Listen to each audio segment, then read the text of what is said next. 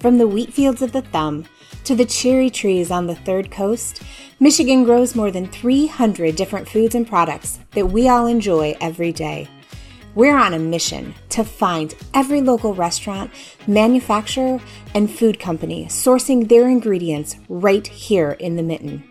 And in the process, bridge the gap between the farm and your fork. We want to introduce you to all things Michigan agriculture and food. This is Michigan AF. Reducing greenhouse gas emissions, improving their carbon footprint, saving energy, these are all topics farmers are constantly being questioned on, and it's something they work continuously to improve on their farms. Sustainability is vital to farmers. And today we're going to chat with Lisa Woodkey, the sustainability director at Star of the West Milling to learn more about how she works with farmers and the milling company to practice sustainability. Welcome to the podcast, Lisa. Thank you for joining us. Thank you for having me. So let's start by just learning more about you and the role that you play in Michigan agriculture.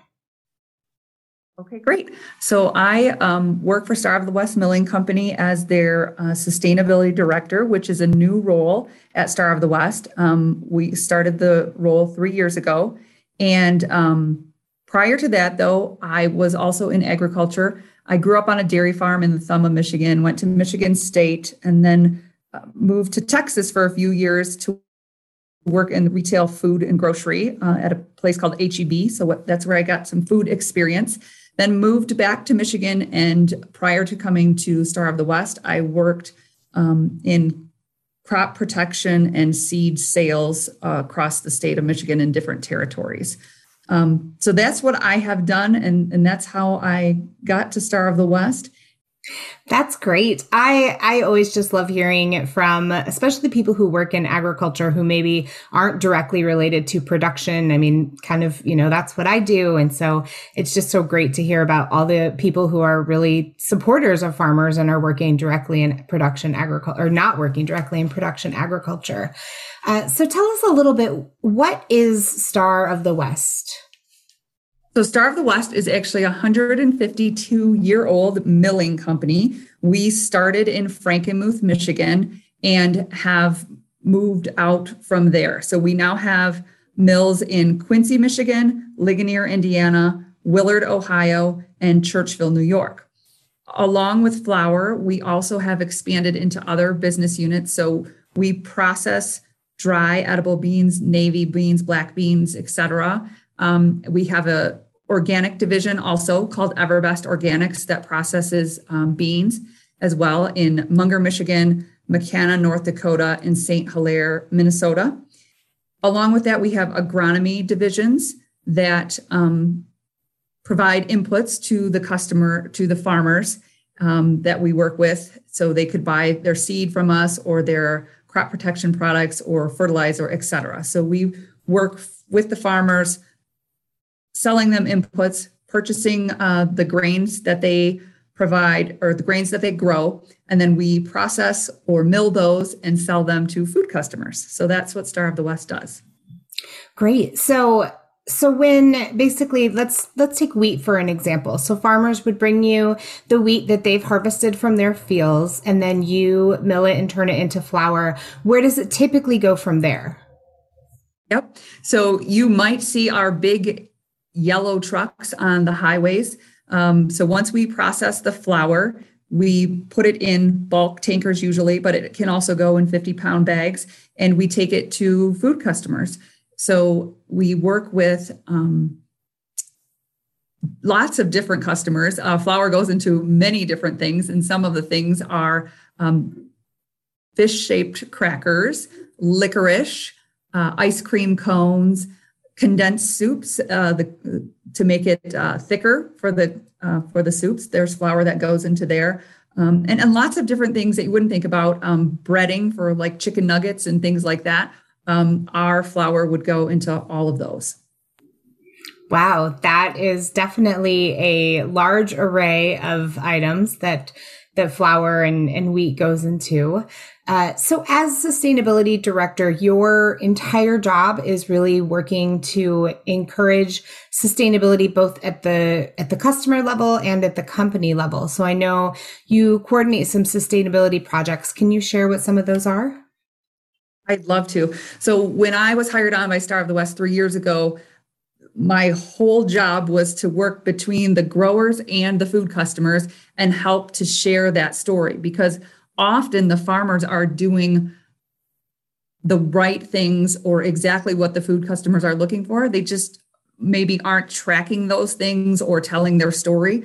Um, so I work with the growers to either gather the data or, or tell the story and then share that information with the food customers. The other thing that I work on is food customers have requests.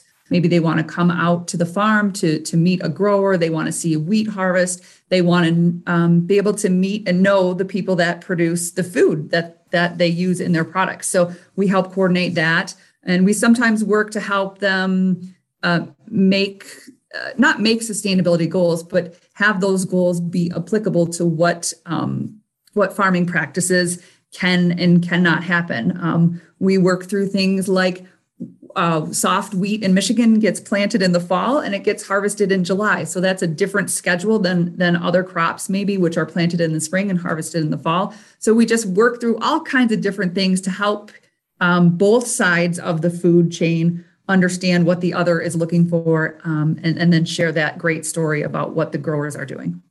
That's great that you really get to be kind of that that connector between, you know, the farmer and then and then the next step in the food chain. That's awesome.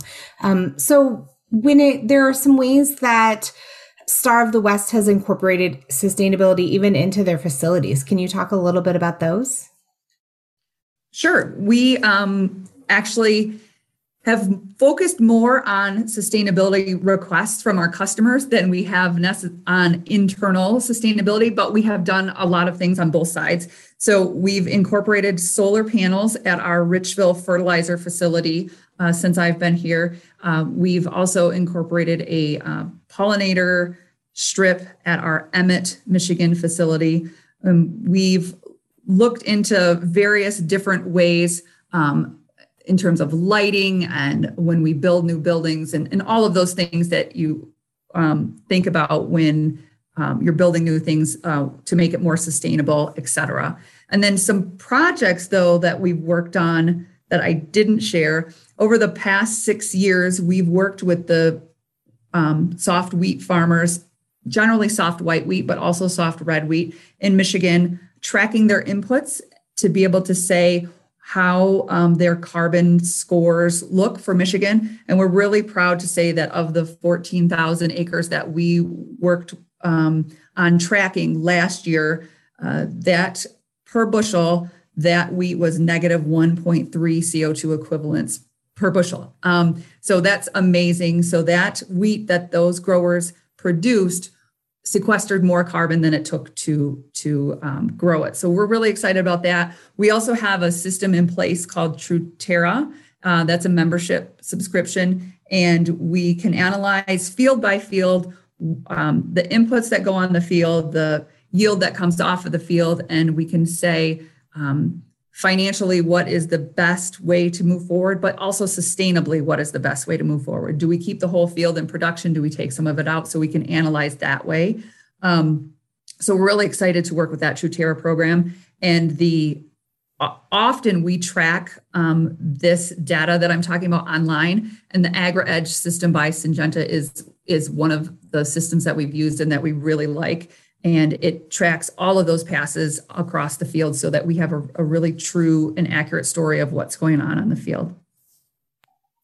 So a lot of times um, when farmers are are going into these sustainability practices, they are really doing it uh, not only as a way to improve the environment, but also as a cost saving measure in some cases, right? Yes, when you think about sustainability, they often talk about it having three pillars people, planet, and profit. So if we want to help protect the planet and we want to um, help protect the people on the planet, um, if a farmer goes out of business doing that, they cannot continue to, to help. So you have to include that profit aspect. So a grower has to be able to make money. Um, and then from there, then they can help with that planet and profit or planet and people side of it as well.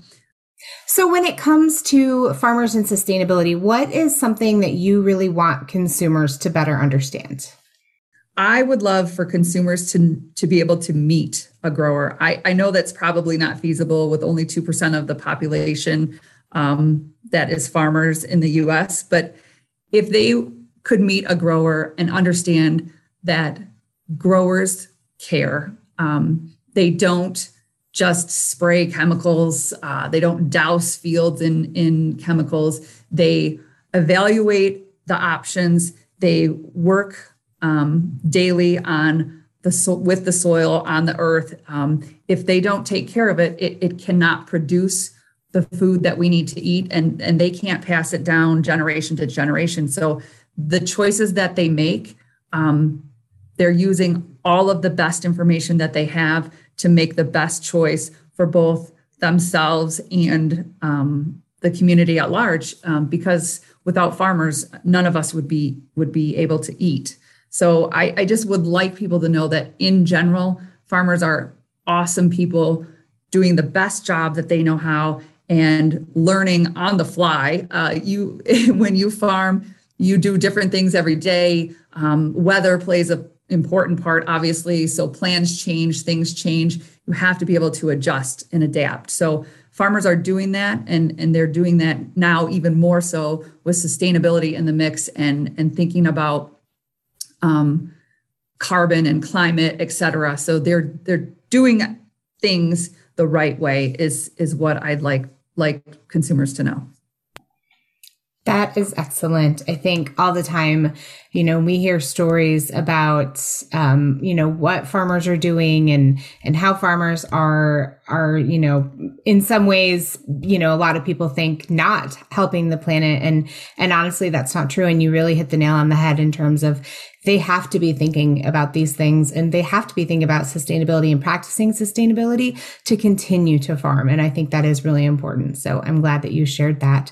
Um, thank you so much for joining us today on our podcast to talk about sustainability and the great things that Star of the West is doing to practice sustainability. Uh, any final thoughts that you want to leave us with? Yes, one thing that I, I failed to mention um, is when our agronomy staff works with these farmers to make plans um, uh, for next year or, or next planting season, et cetera, some of the things that we do now, we sort of take for granted because we've been doing them for so long. But things like variable rate technology, where you don't just go out and spread the same amount of fertilizer across the whole field. You in some spots you do more, in some spots you do less based on soil samples that we've taken and evaluated um, using GPS and grid sampling, et cetera. So there's a whole lot of uh, background that goes into getting those crops ready, and there's a whole lot of of decisions that can be made that help the environment. And again, sometimes we just do them and forget to share about them. But variable rate technology is a is a great thing. The other thing to talk about is um, nitrogen stabilizers, where it's a product that you add to your nitrogen so that if it rains, it doesn't leach, and if it if it's hot and it's on the top of the surface, it doesn't gas off. So there's there's products that farmers are using to try to to um, make sure that the products that they apply are are kept where they need to be instead of washing out into the Saginaw Bay watershed or other watersheds um, or gassing off into the environment. So that's a that's another aspect of sustainability that that Star of the West does in our agronomy locations. That's great. Well, thank you so much for joining us on the podcast today and sharing more about sustainability, especially as we are coming near uh, Earth Day and, and obviously wanting to celebrate our planet. I really take you appreciate you taking the time to chat with us.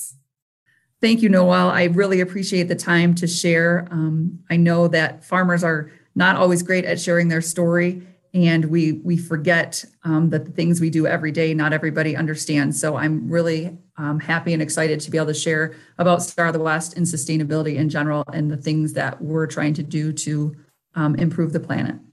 Awesome. Thank you so much. Practicing sustainability is something that farmers do 365 days a year. Their stewardship of the land ensures that Michigan agriculture will continue to thrive for decades to come. And as a result, that we get to continue to join, to enjoy the more than 300 great tasting fresh foods and products grown here.